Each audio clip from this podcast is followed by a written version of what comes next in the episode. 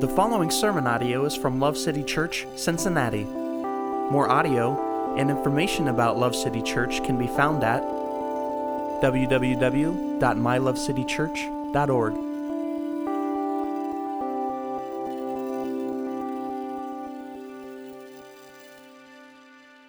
Turn with me, if you would, to 1 John chapter 3, and we're going to start in verse 11. Amen. We love God's word. Always excited to open the book.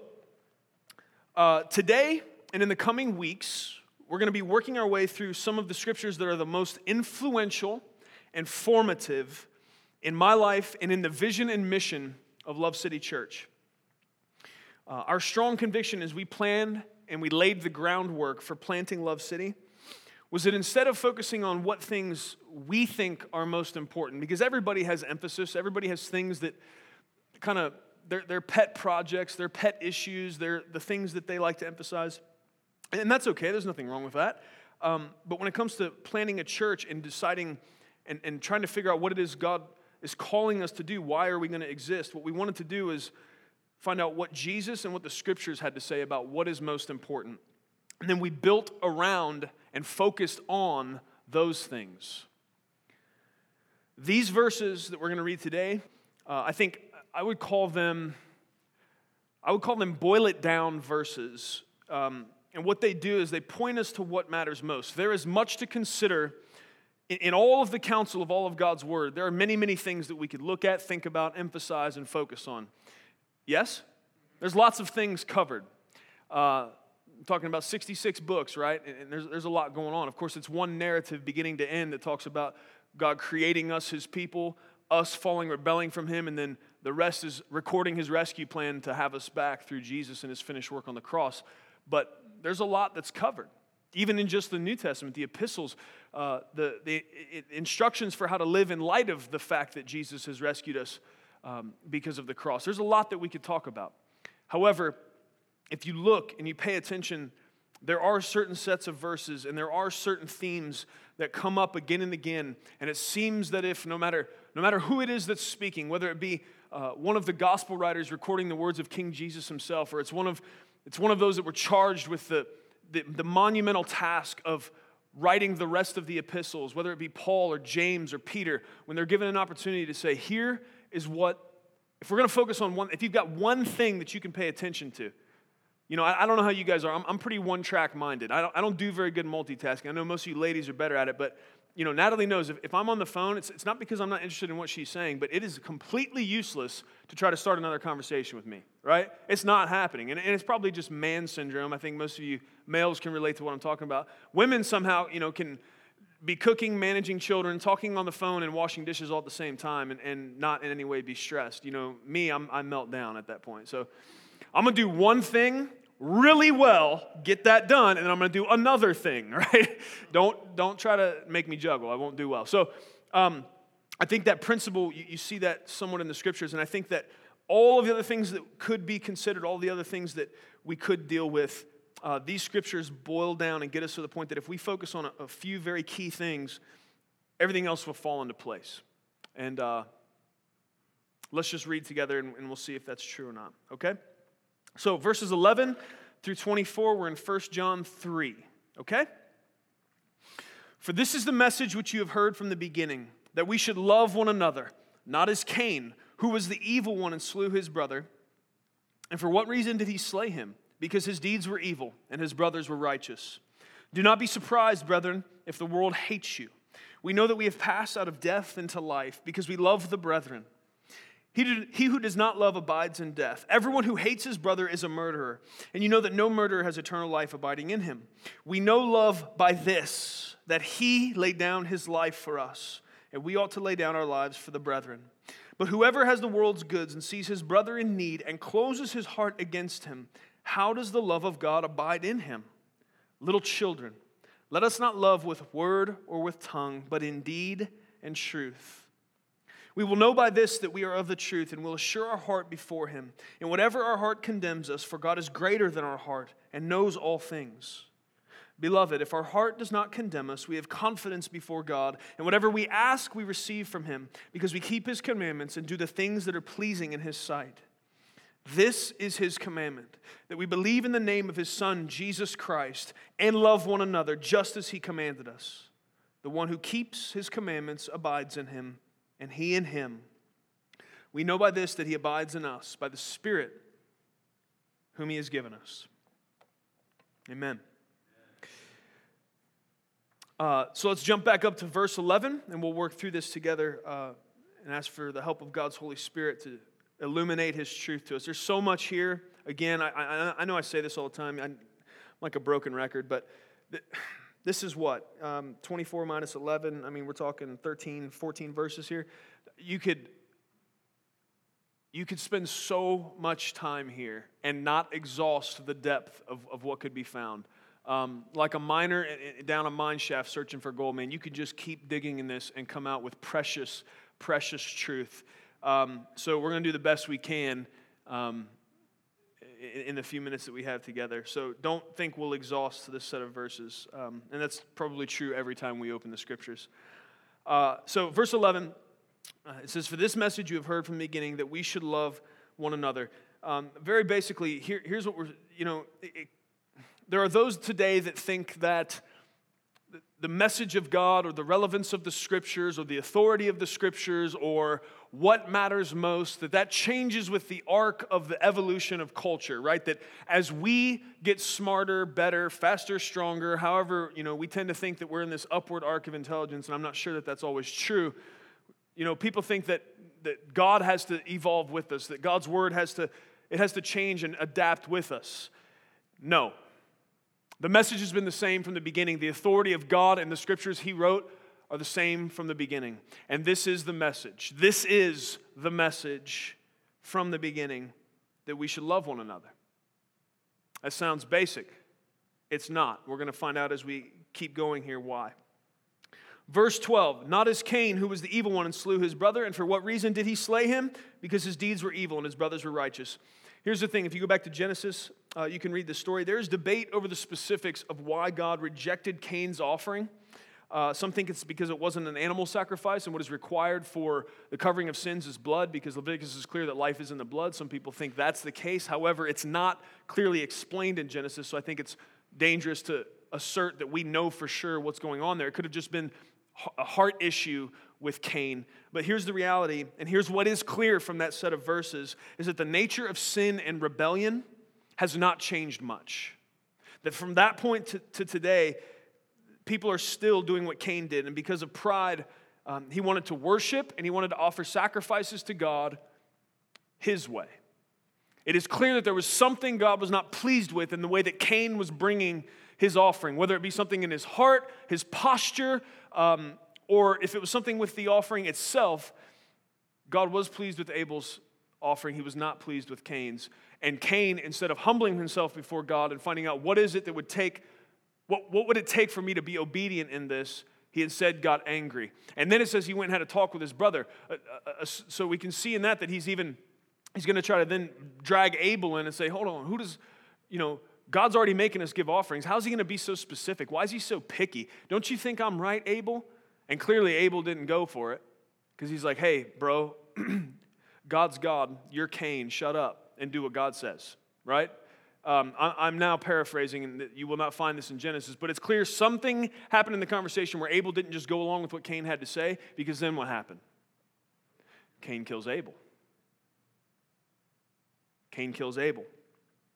And so, uh, all of that root, all the root of the anger that got Cain to the point where he was able to murder his brother, it came out of pride and it came out of rebellion, disobedience to God, and unwillingness to yield himself to whatever it was that God was requiring of him, which was unwise. And it's unwise for us today. There are many people that want to worship God the way they want to worship God. You need to understand, hear me, please. That's not how it works. See, we've been told too much and too often that you're the special one, and, and, and everyone else may have to do it that way, but you can do it this way. You do what you want, you do it different. You're special. Well, at least you're showing up. No. God gives us very clear commands, He gives us very clear ways in which to approach Him, and our joy is to obey those. Not to come up with our own quasi secondary plan. Well, I know this isn't what you said, God, but you know, it's close, and I like it better. It reeks of pride. Don't follow the way of Cain, follow the way of Abel. Other than getting your head smashed with a rock, don't do that, okay? Uh, verse 13, okay? Uh, do not be surprised, brethren, if the world hates you. Many of you have become Christians and um, you've been super excited about it. You're, you're, you're, you're still thrilled with the fact that the gospel is true for you, that no matter how deep your sins were, no matter how many your failings were, that the blood of Christ covers your sin, and He's willing to forget those and bring you into His family, you're super excited about the gospel and about, about the fact that you're a part of God's family. But then you realize quickly that not everyone was as excited as, excited as you are. Right? Anybody had that experience? Um, not even necessarily that other Christians are not as excited as you are, though that's also a possibility and tragic, but mostly that non Christians may not be excited as you are when you begin to share, hey, I've become a Christian. Because oftentimes they have ideas in their head about what that means. Uh, some of you have faced real hatred and negativity from family and friends or coworkers because you openly follow Jesus Christ. And some of you have wondered if you're doing something wrong because of the fierce opposition you've faced since becoming a Christian. Some of you have even looked at other Christians who don't face any opposition as, as a result of their allegiance to King Jesus, and you've, been tempted to envy them. Like, why does it seem like I'm getting all the crap storm and they get to just skip through the daisies? We're both Christians. What's the deal here?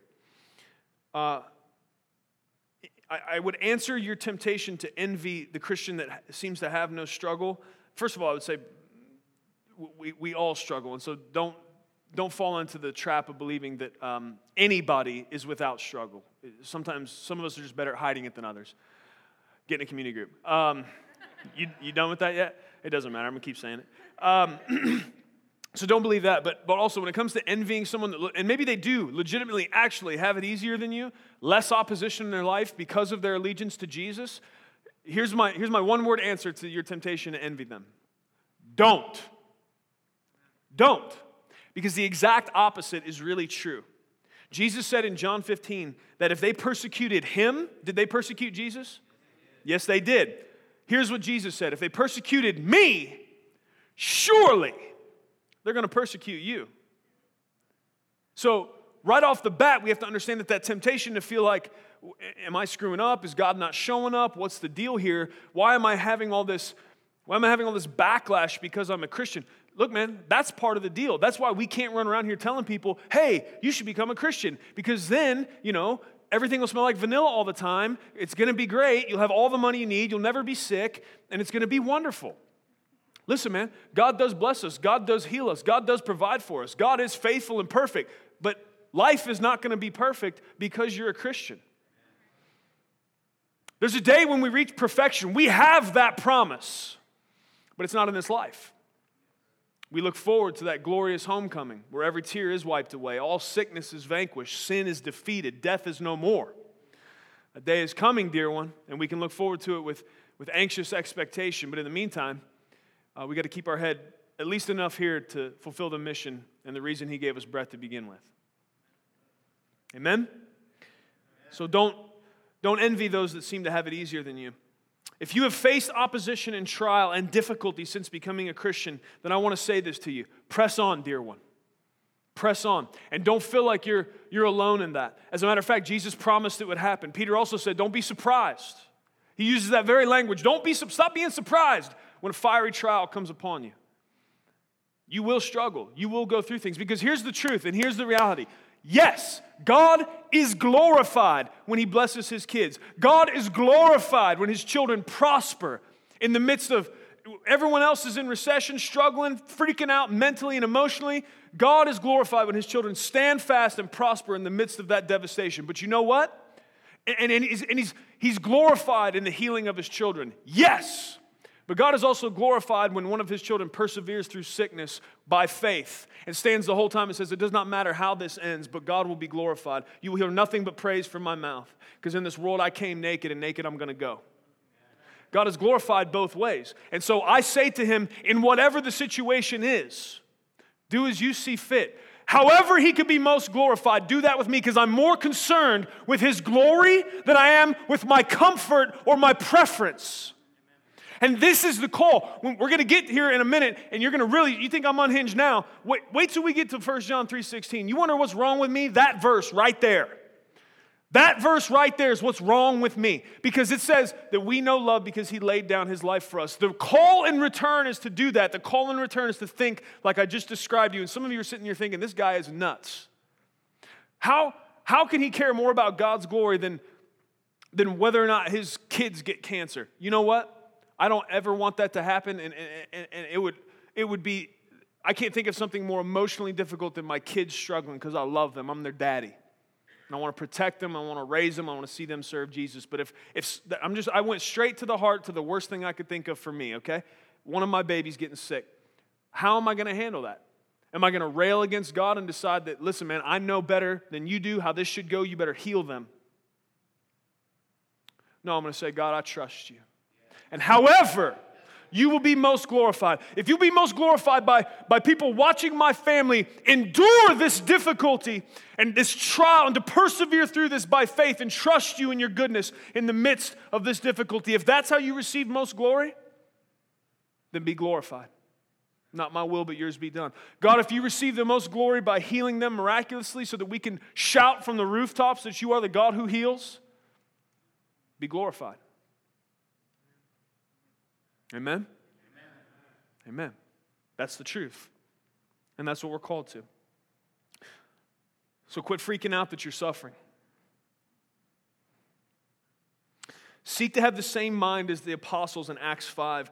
They rejoiced that they had been considered worthy to suffer shame for the name of Christ. The apostles are dragged in uh, by the Sanhedrin, and, they're, and they're, they say, Listen, you guys got to quit talking about Jesus. And, and, just for good measure, they beat him, but they're afraid to try to keep him. They can't kill him because they know that they, they have favor with the people. And so, so they let him go. And it says that these guys, these apostles, these men that walked with Jesus, that they walked out of there happy and full of joy, that they were considered, hear this, worthy to suffer for his name. Woo! Now that's a way to think right there. That I would be counted worthy to suffer for his name. Mm, mm-mm. That's good right there.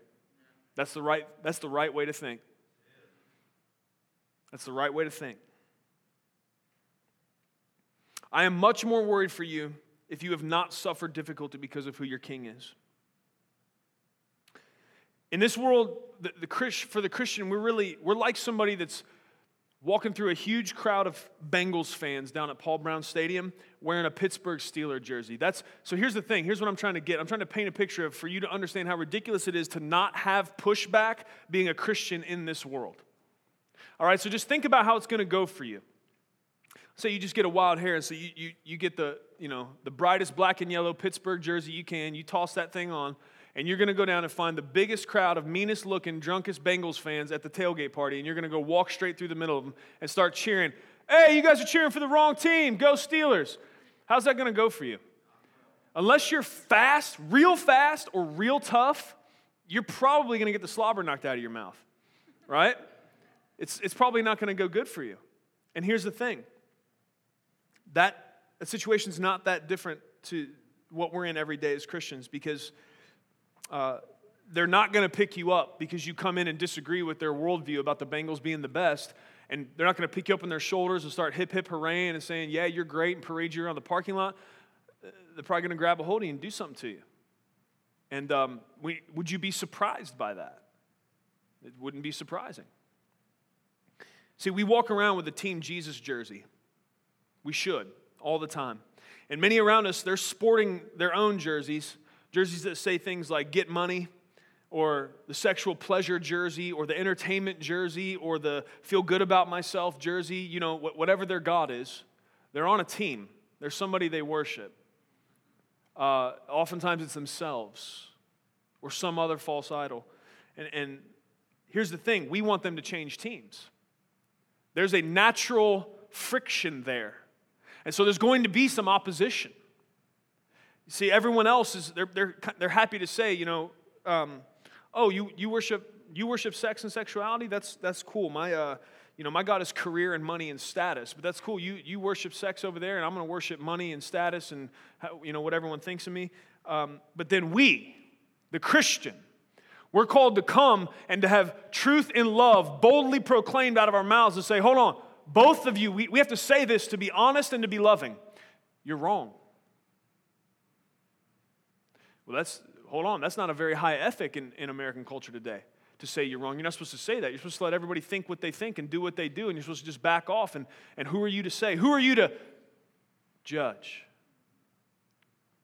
But that's not loving. It's not loving for me to let somebody just continue to worship sex and sexuality in the human body when that's not a real God. And when that God's going to let them down. And the path that that God is going to try to draw them down, it always leads in death and despair. If I love them, I'll stand up to them. If I love them, I'll run in the middle of all those other nasty idol jerseys with my Jesus jersey and say, Yes, I don't care what you do to me. I love you. Serve Jesus. Reject these false gods. They're not going to give you what they promise, they're going to disappoint you. There's only one true, real God who's powerful enough and faithful enough to be worthy of your worship. It's King Jesus. I should just get Jesus sewed on the back of all my shirts just to rile people up. Amen. Honestly, I should walk with such anointing in my life that I don't need a Jesus patch on my shirt. That's the bottom line. That's what I'm trying to get us to. That we walk in such love and such joy, such peace, and anointing of God's presence on our life that people need not see a Jesus patch, that they have to stop in the midst of their agitated, stressed out world and say, hold on a second. you, you walk different than everyone else. I don't mean gait or length of step. I mean, just the way you exist is different.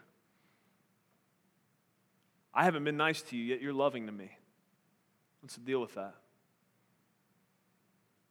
We walk and live in the midst of this dark culture the way Jesus did.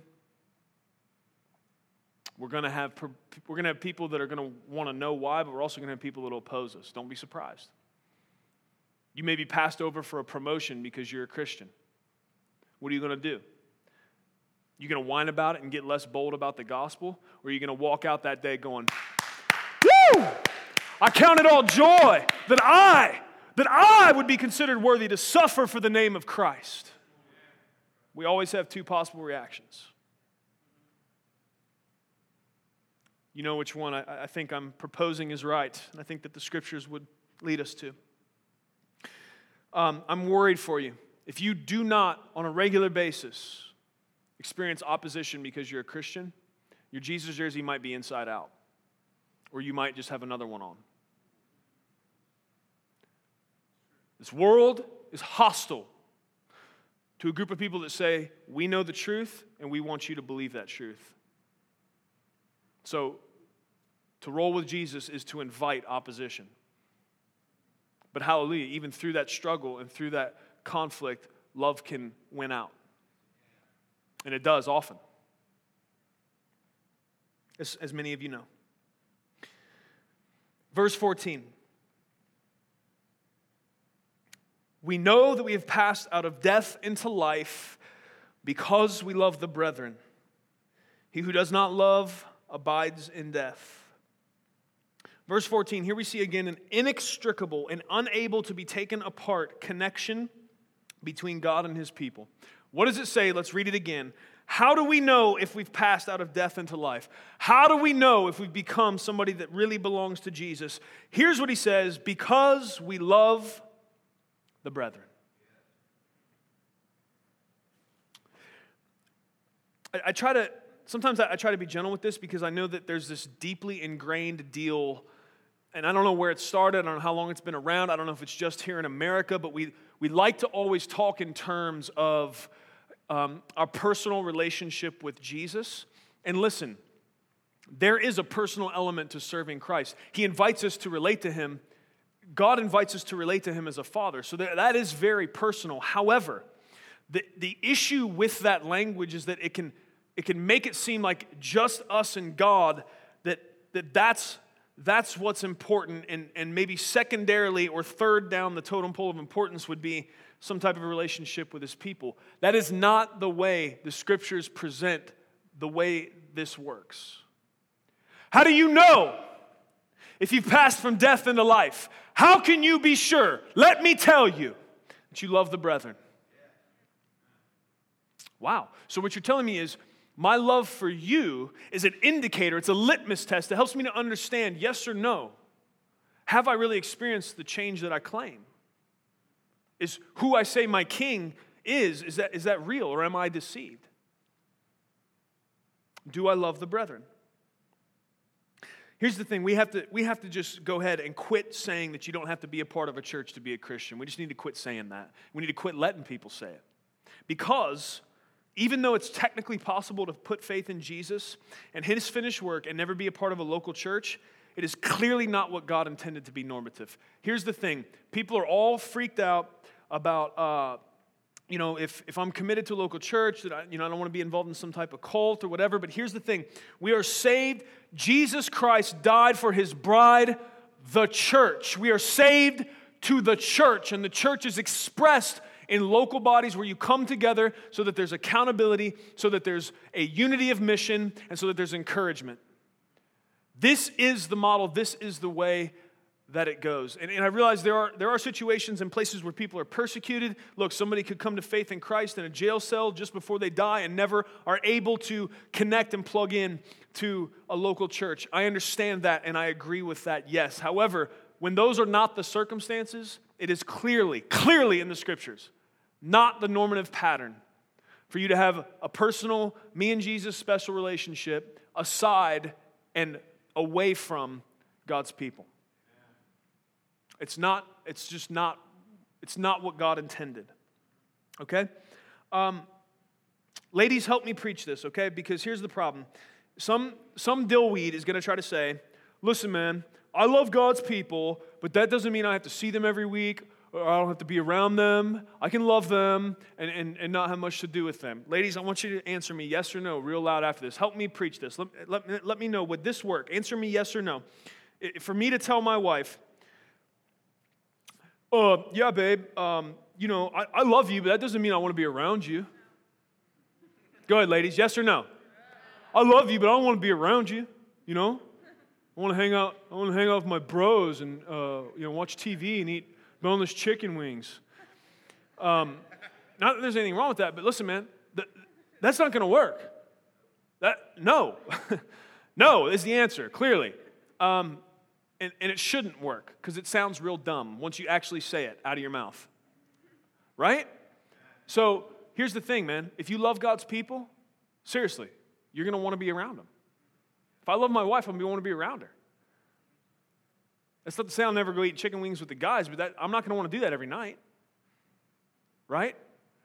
I love my wife. I want to spend time with her. I want to hold her hand and hug her, and we'll stop right there. Okay?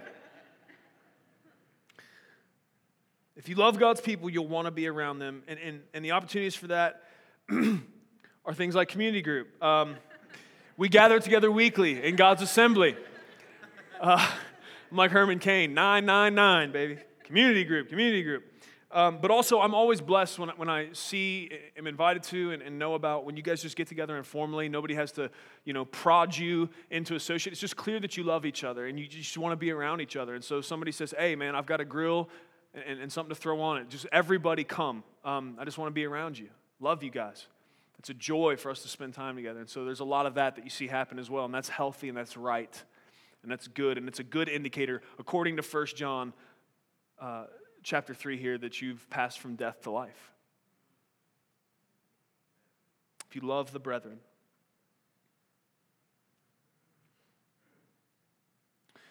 Verse 15. Everyone who hates his brother is a murderer, and you know that no murderer has eternal life abiding in him. Uh, this, this scripture is likely an echo of Jesus' teaching in Matthew 5. It's known as the Sermon on the Mount. And Jesus, it, you should go read that, and, and you should read it often because Jesus there, he's like, he is just roasting us with this series of statements that start with, You've heard it said. And then he'll go on to say, for example, like he'll say, uh, as it pertains to this, um, you've heard it said that you should, you should not murder. But I say, you hate your brother, you may as well have murdered him. Ooh. He'll, he'll say stuff like, um, you know, Uh, you've heard it said to, to uh, love your neighbor, but I say to you, love your enemies. And what he's doing over and over again with all these you've heard it said statements, every single one of them, what he's doing is he's teaching us that the opposite of the way we act most of the time is true.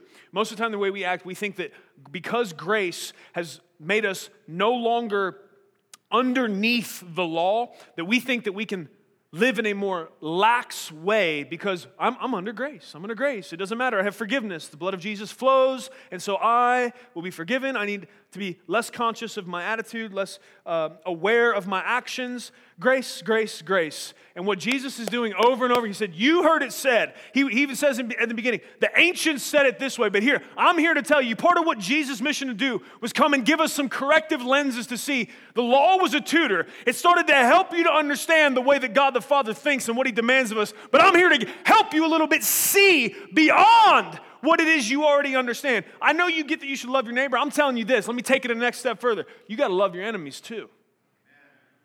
And what he's doing again and again is he's establishing the fact that the, the expectations of grace are not lower than law, they're higher. Because they flow out of not obedience to this written upon a stone tablet, it flows out of the response. We have the entirety of the gospel, we've got the whole story. We get to obey out of a response to the finished work of Christ. And so, yes, there should be an uptick in every level. Our obedience comes out of gratitude for the finished work of Jesus, not just because we're afraid that God's to have us drug out of the camp and stoned. Grace expects more than law. Right? So, uh, this, you know, here, you, you, amen there. So, here, I've got you going. Now, now, now let's, let's crash the plane and get some of you mad. See, some of you apply this with um, tithing. Tithing's not in the New Testament. Thank you, Bible scholar. That's great. You know what? It probably, you, are right. It, the, the, word tithe is not necessarily used in the, in the New Testament, but following the same line of thinking, okay, if, if underneath the law the tithe was the requirement, but now what I have is an understanding that the whole thing, that whole deal was a setup just to lead me to the beauty of the gospel. What should my giving reaction be?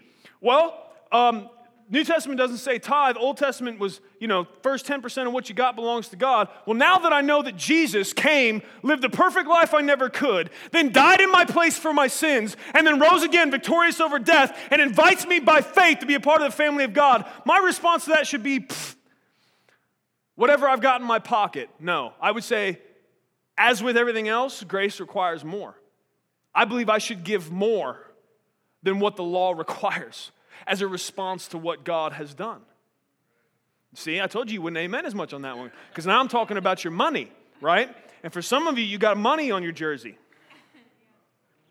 It might be in a small subtitle underneath Jesus, but it's still there trying to creep up, trying to vie for your affection. Listen, man, I don't I don't say stuff like that because I thought ooh, this will be good. I bet I can get it. I, I, bet I, I bet I can get them to give more and we'll have bigger offerings if, if I can show them that grace requires more than law, and so that means they should give more. That's not, listen, man, I love you. God's gonna supply every single need for this ministry. I don't have to try to sit up here and work and get creative and try to bend people's arm to give. You listen to me. The, the, the, primary big ways that God has supplied for this ministry has been out of places that we could not have even possibly known would have come. God will do as he sees fit. I'm not, I'm not telling you that to alleviate you because here's the bottom line. Here's what I'm trying to tell you. I tell you what I'm telling you because I love you and I want you to walk in God's blessing.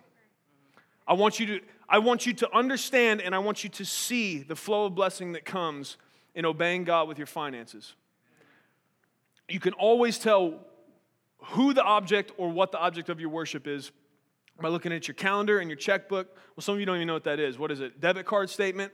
Um, checkbooks it's these paper things you used to have where you would write your name and the amount and it was it was cool but you know they're pretty much gone so um, some archaeological digs you can find them um, but you, you, get what i'm talking about you, you look at your bank account you, you look at, at what it is where does your money go it gives you a good indicator of, of who you worship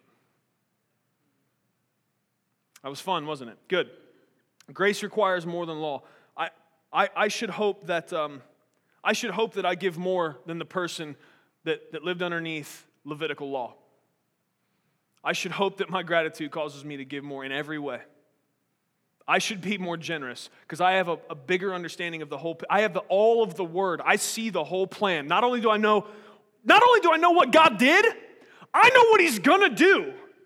I've got the whole deal, man. I've got Revelation 2 that tells me, not Revelation chapter 2, Revelation also. I've got that that tells me ultimately we win. We win. And ultimately, it doesn't matter. I don't need to store up treasure on this earth and try to hedge myself against whatever, because at the end of the day, the, the, the very worst thing that could happen to me on this planet is I die. Whoopity doo, I won. For the Christian, death is the final victory, man. And I'm not saying don't save and don't be wise with your money. Please understand, understand that. God is clear in the scriptures that we should be wise. Um, a good man leaves an inheritance for his children's children. Yes, yes, yes. However, Many of us, let's just be honest, are sinful with our money. We don't think about giving and we don't connect it to whether or not that is an indicator of who our God is. Grace requires more than law. Okay? Hallelujah. I knew you'd like that.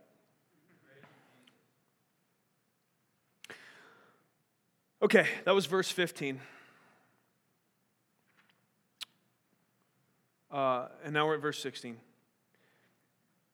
Here's what it says We know love by this, that he laid down his life for us. And here's the reaction.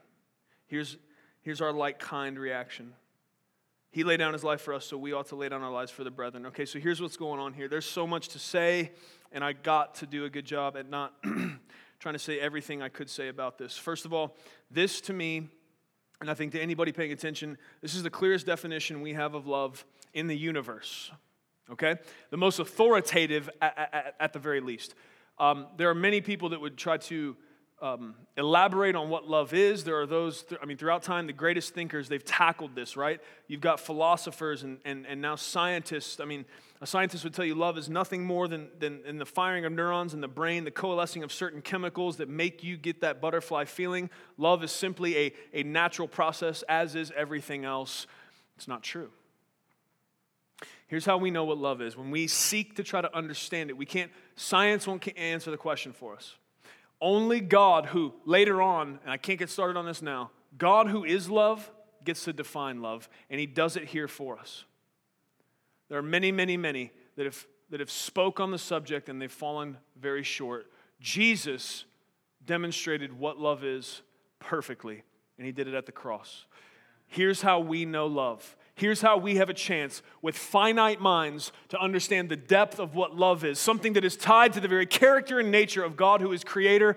Here's how you can try to understand it as you seek to wrap your mind around it. Stare at the cross, stare at what is done in, in Jesus sacrificing himself there, and understand this is love. And so, what do we see there? And part of the problem in this culture, love is, is I, I believe love is the, is the most tragically cheapened word. Uh, in all of our vocabulary. And, and here's the deal Greeks did better than us. If you go through the scriptures and you and you read it in the Greek, you'll see this distinction, this understanding that there are, there are different kinds of affection. So there were different words for, like, phileo would be a brotherly affection, or you had eros, which was like romantic, sexual type of love, that type of relationship.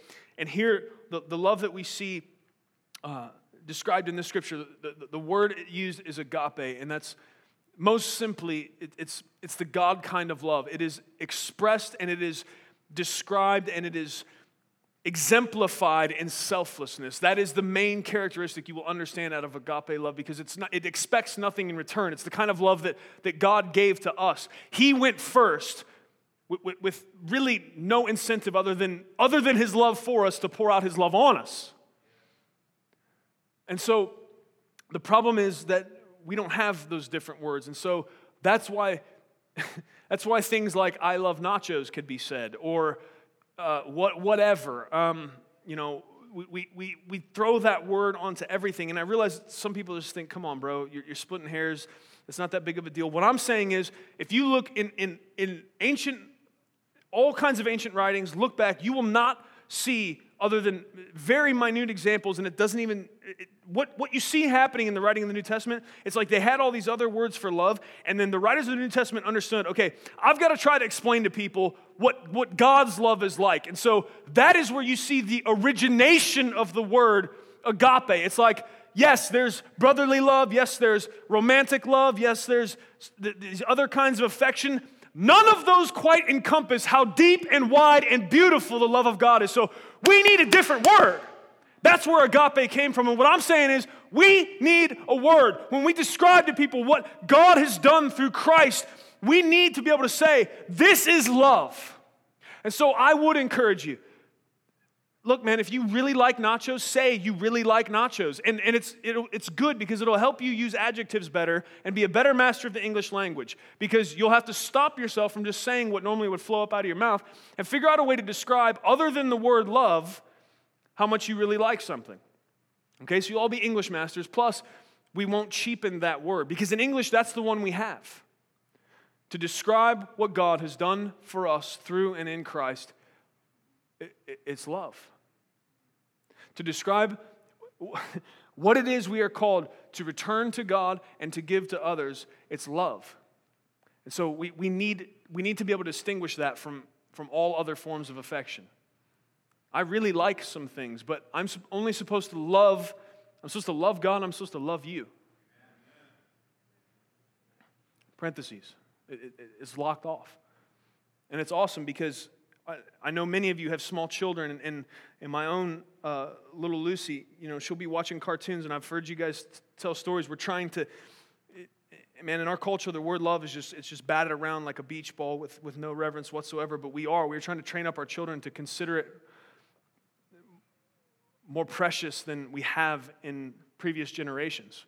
I know some of you, your kids, will, just like mine, are watching cartoons, and they'll say, I love basketball. And, uh, Lucy will, I mean, and Lucy zones in on some TV, all right? So she's like in the zone, but that jogs her out of it, and she'll turn over and look at me, Daddy, and say, He doesn't love basketball. I'll say, No, baby, he doesn't. You want ice cream? Because the God daddy heart in me is like, Thank you, Jesus, man.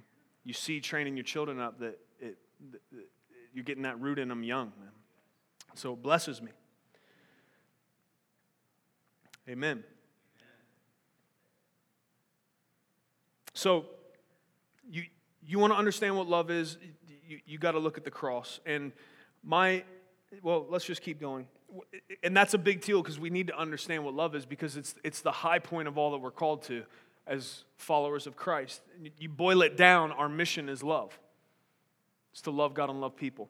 This, this set of verses and moving on through um, chapter 4 is why we took the risk to name this church Love City Church. Yes, I've had people say, uh, is that a dating site? And I think actually it is. Um, so that's awesome. Um, however, I, I just asked God for some way, even in the name of this church, in a very intentional and missional way, that every time we said who we are, that our mission, that we were reminded of it. And wherever we are, we, we are called to love the people in that place as an outflowing of our love for God and His love for us. We're supposed to love this city, We're supposed to love everybody where you're at, even your enemies. And, and we could spend the rest of our life praying and asking God to help us have a further glimpse of what that means and help us to do better at it by His Holy Spirit, and we would not waste our time.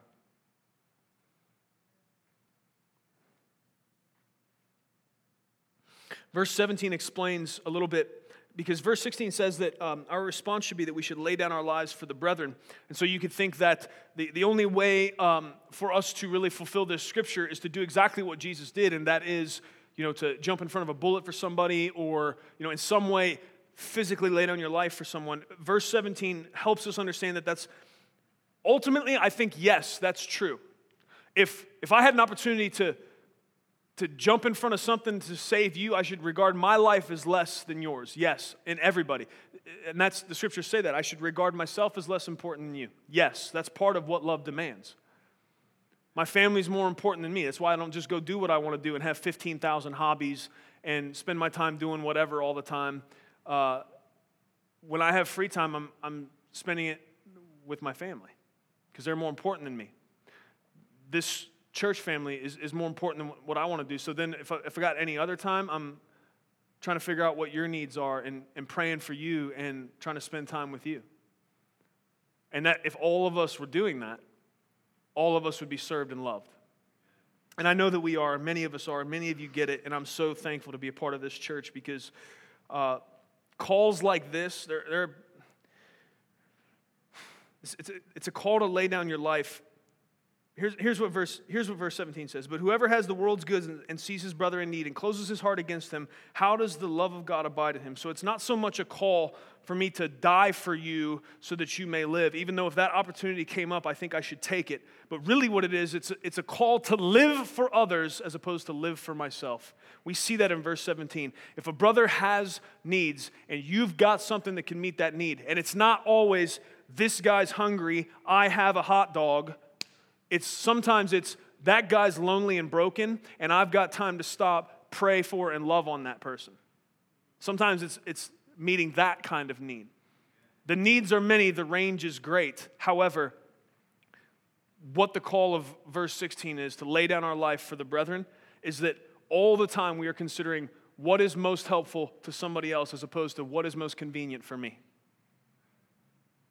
It, and here's the beautiful thing it's like marriage. What we're called to do in marriage, I am called to lay down my life for my wife, to care way more about what she needs and thinks and wants than what I do. And, and I'm supposed to serve her. Here's the beauty if we both do that, both people's needs and wants are taken care of. The gospel's exemplified because we see selflessness of the kind that we see with Jesus on the cross, but we are called at, at, as the church at large to do the same thing. I should care more about what you need than what I need. And if you do that for me, guess what? Everybody's taken care of. And the gospel is displayed, and the world goes, that's odd. Somebody not all about them, somebody not just about getting theirs. Somebody that what, it, it seems they care more about what other people need or want than what they care about themselves. It, it sounds weird even in this place where we talk about it all the time because it's that odd for people to live that way. And we can only do it by the help and power of God's Holy Spirit. By continuing to fill ourselves with the truth of, the word like this, we have to continually seek God's help that our mind be reprogrammed from a, a survival, um, self preservation mentality to a I'm willing to lay down my life no matter what that means every day in the service and the loving of other people.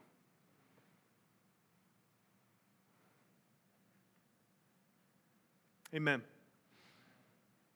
And, and it, can, it doesn't have to be, I'm speaking kind of in profound terms, but it could be as simple as I'm on my way, I'm in a rush, my need is to get there quickly, but there's somebody on the side of the road with a flat tire.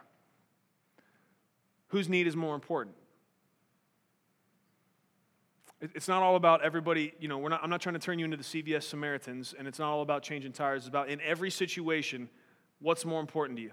What you need, want, or what that person needs and wants. Marriages under attack by the devil, marriages that are struggling, listen to me. This, and this is why, over and over and over again, I tell you, all, and, and, and we'll get to it again, it, it, this, this principle will, will weave its way back around. All of the things, because we could, we could do a 85 week study on what godly marriage looks like, or I could convince you to love like Jesus. I could go through all the scriptures that talk about marriage over and over again and wring them out and get all the truth. Yes, but I think what the scriptures tell us is, and not even not to do that, but ultimately, you could circumvent all that, understand how Jesus loved, and do that. Your marriage will be fixed. You'll serve each other instead of just taking from each other. You come into a situation looking to, to be humble and, and to lay down your life for them and, and that is going to cause them to want to do that. And so, but then you get into, oh, well, who goes first? Listen, I, I, I serve, but they don't. Look, I mean, at the, at the end of the day, um, the call of God for you men is to, is to love your wives like Christ loved the church. So I don't even care if she acts right when you do that. You love her like Christ loved the church. How did Christ love us? He laid his life down for us. So you do that and you keep doing that, and eventually be, you're going to be so sweet, so loving, and so much like Jesus, she's not going to be able to help it. She's going to fall in and, and love you in the same way. And some of you, some of you ladies, you're, you, you're already going first because your husband's not acting that way or he hasn't acted that way. Um, I understand that that's hard. That's not the way it should be. But don't give up. Count it joy to suffer for the name of Christ and keep loving like Jesus does. And you'll see that love vanquish the, the hate and anger, whatever else, the selfishness that's trying to work its way in there and undo your marriage. It's less about dying for someone and more about living for others than ourselves. Verse 18, little children, let us not love with word or with tongue, but in deed and truth, right? Simply, put your money where your mouth is. Don't run around here and, and talk like, yeah, um, you know, I'm going to love folks and lay my life down, and then the opportunity comes up. It's like, oh, but this time, it's, it's just, this isn't a good day for me. This isn't a good day for me to, you know, do what's less convenient for me and, and, and better for somebody else. Hit, hit, hit me again tomorrow. Catch me on a good day. No. Was there, was there a good day for Jesus to get beat beyond recognition, have his beard ripped out, and then carry his own cross uphill and then get nailed to it? Die, bleed out, have a spear shoved in his side just to prove he was dead? Was there, is there ever a good day for that? No, it's a bad day all, all the time. He didn't care. He loved us. He loved us so much that it caused him to shed self preservation, which is a natural human instinct, but we're not natural. That's the thing. We're supernatural. We live by faith, not by sight. So we got to follow in his footprints and do what he did. Okay? Verse 19 and 20. So put your money where your mouth is. Verse 18, bottom line. Don't just talk a big game, but follow through. Verse 19 and 20 uh, says, We will know by this that we are of the truth and will assure our heart before him. Uh, in whatever our heart condemns us, for God is greater than our heart and knows all things. Some of us have been taught to follow our hearts um, by Disney movies and well meaning poets and, and songwriters. Um, you know, Aladdin and Jasmine on the carpet. Some of you are too young to remember that, but they were, they're teaching you follow your heart, you know. Belle, follow your heart. All the Disney princesses, they want you to, they want you to follow your heart. And I understand that, that sounds very nice. However, uh, it's a bad idea. Jeremiah 17 9 says that the heart is deceitful and sick. Your heart will lie to you. That's why we need to know the word, because sometimes even our own flesh will rise up against us and try to deceive us. If your heart is telling you you should sleep with someone you're not married to because God understands and that you really love them, your heart is wrong. Your heart is being deceitful. The word trumps your heart, God's word trumps how you feel we submit to the word. Tell your heart to be quiet. Sometimes false guilt and condemnation will try to nullify our effectiveness as witnesses and ambassadors of God's goodness. So, not only is there temptation that rises up out of our own fleshly desires, sometimes um, our own heart will try to condemn us, and that's what's being said here. But here's what we need to realize in the same way that the word teaches us, just because your heart's telling you to go fornicate, does, that doesn't mean it's now well, my heart, I'm following my heart, so now it's somehow, it, it's okay because my heart said so. No. In the same way that your heart may try to condemn you before God and bring condemnation against you that would, that would nullify you as a witness. Some, some of you know what I'm talking about. You struggle all the time with the fact that you were a sinner or that you have struggled or failed recently, and up out of you will come this sense of condemnation that you are not that you are not worthy to bear the name of Christ, and so that you should be quiet. You should turn your jersey inside out or not wear it at all. Don't show anybody you're on Team Jesus because you're not worthy to carry that name. That's, and here's what Romans 8 says there's now no condemnation for those that are in Christ Jesus. Jesus defeated the need for you to be condemned. You don't need to be condemned. Convicted? Yes, but here's the beauty of conviction it brings us to repentance. We repent, God helps us by His grace to move on and, and sin less, right? Con- condemnation, you just sit there and continue to stew and think about how bad you are and how you failed and how this means that you're no longer able to represent Jesus. Listen, there, nobody, nobody is perfect, including Christians. And I've told you time and again, that doesn't mean we, we get off the hook. That means we are all universally in big trouble. Nobody's perfect. God is, and perfection is required to be in relationship with Him. That's why Jesus had to come, because none of us were going to pull off perfection. We're all vibrantly aware of that. Don't let your heart condemn you. Don't let your heart tell you that you, you can't go into your workplace and have a witness because you jacked up last week. Repent, move on, and get back on mission for Jesus. No condemnation. Are you in Christ? No condemnation. Amen. That doesn't mean we take sin lightly, doesn't mean we don't care. It means we repent, and by God's grace, we do better. Amen. It's a good word for me because I'm prone to mess up. I know most of you have it nailed down already, but I need that. I need to know that I'm forgiven. Okay, verse 23. Oh, sorry, no, verse 22. And whatever we ask from him, because we keep his commandments and do the things that are pleasing in his sight, uh, we see that um, part, of, part of loving people, uh, and, and you see this also, uh, this is also an echo of another teaching of Jesus, that um, our prayers can be hindered if our relationships with people are not right. Jesus told us that if I'm unwilling to forgive you, that, that my prayers cannot be answered. That I will block, like, like grace flows from, let's say grace flows from heaven like rain. You see this illustration. Unforgiveness, bitterness in my heart, refusing to forget you, or to forgive you, is me taking an umbrella, opening it up, and blocking that grace. It's not that God all of a sudden stops showering grace down upon us, it's that we have the ability, by our sinful attitudes and our, and our inability to love people enough to forgive them, to, to throw up an umbrella and block grace from my life. Here's the thing I am, I am totally aware I can't afford that.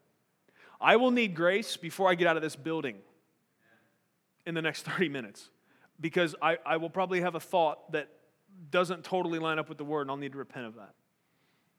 Or I'll be frustrated or something. And, that's what I'm saying that I, I can't afford because I don't want to forgive you to not have grace and forgiveness in my own life. And, and I, need, I need God to hear my prayers and answer them. And so I need to be walking in love. And that's part of what's being said here. That's, that's tied together. Uh, verse 23 This is his commandment that we believe in the name of his Son, Jesus Christ, and love one another, just as he commanded us. Verse 24 The one who keeps his commandments abides in him, and he in him. We know by this that he abides in us, by the Spirit whom he has given us. Verse 24 tells us that not only do we have these indicators, do we love the brethren? There are things the scriptures give us over and over fruit by which to judge the tree. Good fruit, if, if, I, if I love the brethren, if I love being around God's people, it's a great indicator that I've passed from death to life. So I have that, but also I have this internal witness from the Spirit, and that's what's being spoken of here in verse 24. Like, even I have all those external indicators, but there's, there's something, something changed on the inside of me when Jesus came and took this heart of stone and made it into a heart of flesh. Like I, I just, I know I belong to him. It's different. We have the witness of the Spirit. Because now, because of what Jesus did, now the Spirit of God, do you understand that this is, do you know why we don't have temples where you go and there's a curtain separating you from from the Spirit of God. Do you know why we don't roll with that old system? Because what God has decided to do now, because of what Jesus did, He can now inhabit us. We are called the new covenant temple of the Holy Spirit, that God literally comes and dwells in us, His people, which was the original intention, anyways.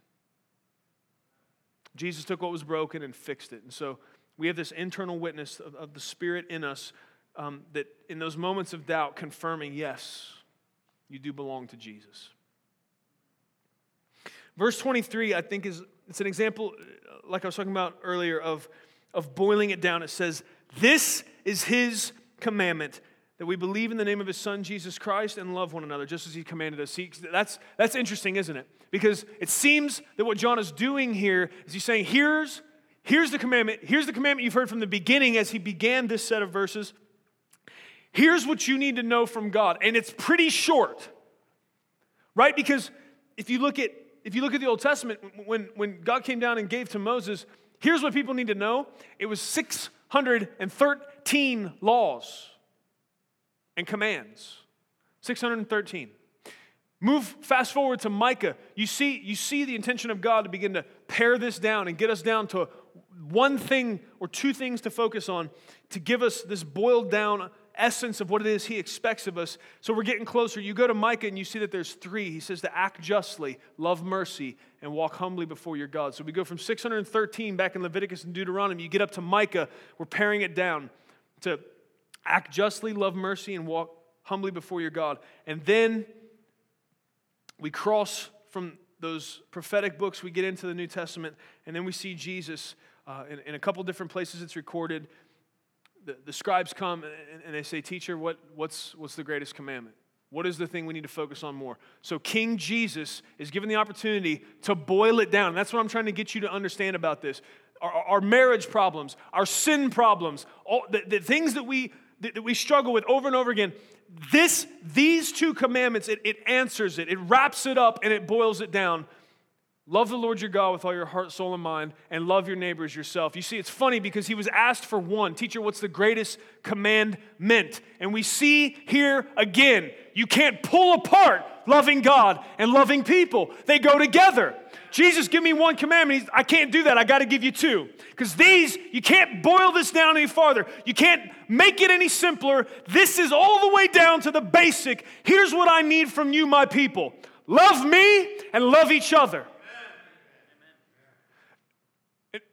in Romans 13 8, it, it, spells it out for us. It, it says, uh, oh, oh, no man anything but to love him. And he says, if you, he goes on to say, look, man, if you love somebody, if you love your neighbor, you're not going to covet what they have. You're not going to steal from them. You're surely not going to murder them. You love your wife really, you love your husband really, you're not going to commit adultery on them. And so, what he's showing us is to love after the example of Christ, it, it breaks the back of sin. There's no room for sin to creep in when we are overtaken and filled with the love of Jesus. When we love, when our affections and our, our our allegiance is pointed towards Christ in, in response to what he's done. And the outflow of that is that we love others. There's no room left. Temptation becomes silliness. In the sight and in, in, when you look at the other opportunity, of course, we're always still going to be tempted. We're going to have that, that little voice coming, whether it's our own flesh tempting us or our enemy who wants to stand against God and stand against us, if he comes to say, you know, you should do this contrary to God's word, whatever the sin is, it doesn't matter what sin you hold up that's being offered to you as an alternative to obeying God. When you realize that you are you have the opportunity to, to love God and to love people, when you have an opportunity to affect the eternity of people because you're on mission as an ambassador for Jesus Christ, I will, I, and you actually, the problem is we don't hold those up. The problem is it's not in the front of our mind. When that temptation comes, I'm not thinking about the fact, am I going to have to set down the mission of God? Am I going to have to set down the love of God to take up this temptation and to partake of this sin? But if we did, if every time we said, I could, I could go do this sin, whatever it is, or I could be on mission, uh, being a part of people's eternity being changed, going from death to life, what sin could ever come and even close to measure to the opportunity of being a part of God's people on God's mission? Nothing compares. Any sin, any temptation sounds silly. I would never, ever, because I love God and I love people, trade my own selfish desires in and nullify myself or make myself less effective to help somebody meet Jesus. Do we think like that? That's, that's the key. Is this in the front of our mind? Not just here, sitting underneath the teaching of God's word, but in the middle of the week when loving people is hard because they have mouths and opinions. Right? Amen. This is his commandment that we believe in the name of his son, Jesus Christ, and love one another so we're down to two commandments to love God, to love people. And those are these are a result of believing in the name of Jesus Christ. If you pass from death to life, if you become a child of God, what he begins to cultivate you is a love for him and a love for people. And that's that's why our mission is defined first by those two things. Our mission here at Love City is the way that we accomplish the vision. Our vision is to see as many people as possible meet Jesus because we're convinced that's the only life worth living. We want as many people as possible to meet Jesus. Our mission is the way we accomplish that vision, and our mission is to love God, love people, and make disciples. It can't get any simpler. It's the boiled down version. If you would just, I promise you, if you will just ask God every day, help me love you and help me to love people, many, many, many of the things that you worry about, they would fall to the wayside and be solved. in the walking out of those two commands. God boils it down. It's not as complicated as we make it. But we have to understand what love is to do this, right? It can't be this, this jacked up, watered down, it's an emotion, you know, whatever weird deal. I, I think because of what I've been exposed to as far as how I define, I got to define love the way God defines it. And that's why we spend so much time working on that. That's why it works its way into much of what sometimes I know you guys are like, how did he get to what, how, why is he talking about love again, right? We're, th- these scriptures have nothing to do with that, but yes, it does. Yes, it does. They all do. All Genesis to Revelation, man, if, if, you, if you try to take out this loving God and loving people, man, it, it, that's the key that unlocks the rest of the scriptures. That makes, makes sense, that helps us to understand what God is doing here and what he expects of us. I can't understand the rest of the scriptures out of, out of the, the context and the grid of, of love. That's it. That's the key. Amen. Let's pray together. Father, we come before you in the name of Jesus. Lord, we love you. God, I just I pray against right now the tendency that humans have to realize that they've heard something and thus think that we've got it all figured out. God, help us to realize that uh, our eyes could pass over the verses of Scripture thousands of times um, throughout the course of our life, and you could speak to us in a different way every single time. Lord, help us to be very aware that we have but scratched the surface of what it means to lay down your life for somebody else. We have but scratched the surface of understanding what you mean when you call us to love you, when you tell us that you love us, and that as a result of that that we should love others. Lord, none of us are good at loving our enemies. We all struggle with that. We need your grace and mercy to walk out these two commandments, these key commandments, God. May we, may we see other sins vanquished and defeated as we love you and we love others. God, may your love be so vibrant here in and amongst us, God. May there be such love in the way that we take care of each other and sacrifice for each other. God, may that be appealing to the world. May it not be that we, we have the most attractional ministry philosophy. May it not be that we, we have the best lights or the, the best production, God, but may your love flowing in and through us to each other, may it be attractive to those that are not in your house. And may they, may they flock to be a part of the family of God because they see true love in a way that they've never seen anywhere else. God, we need your anointing to do that because we admit we are selfish by nature.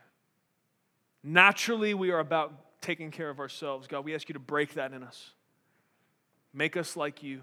Help us not to be about preserving ourselves, but help us to see the beauty of serving others. And God, for some of us, right now, I, just feel, Lord, by your Holy Spirit, that you, you're prompting me to, to pray this out. And, and, and God, I just ask by your grace that you would break the lie in our minds that tells us that serving others is going to be without joy. Some of us, Lord, I know that we're struggling. We think about a life in, in, in service to others and caring more about others than we do about ourselves. And we think that, man, it's just, that's going to be a drag. That's going to be a heavy weight and a burden to bear. But God, help us to realize and help us remember that it is always more blessed to give than to receive. And help us to understand, Lord God, that as we operate this way with each other, that it's not just a one way pouring out, but that, that that love is flowing back and forth. And so that in that we are all taken care of. Please be glorified in our love for you and our love for each other. May you be made famous, Lord, because Love City follows these commands. In Jesus' name we pray. Amen.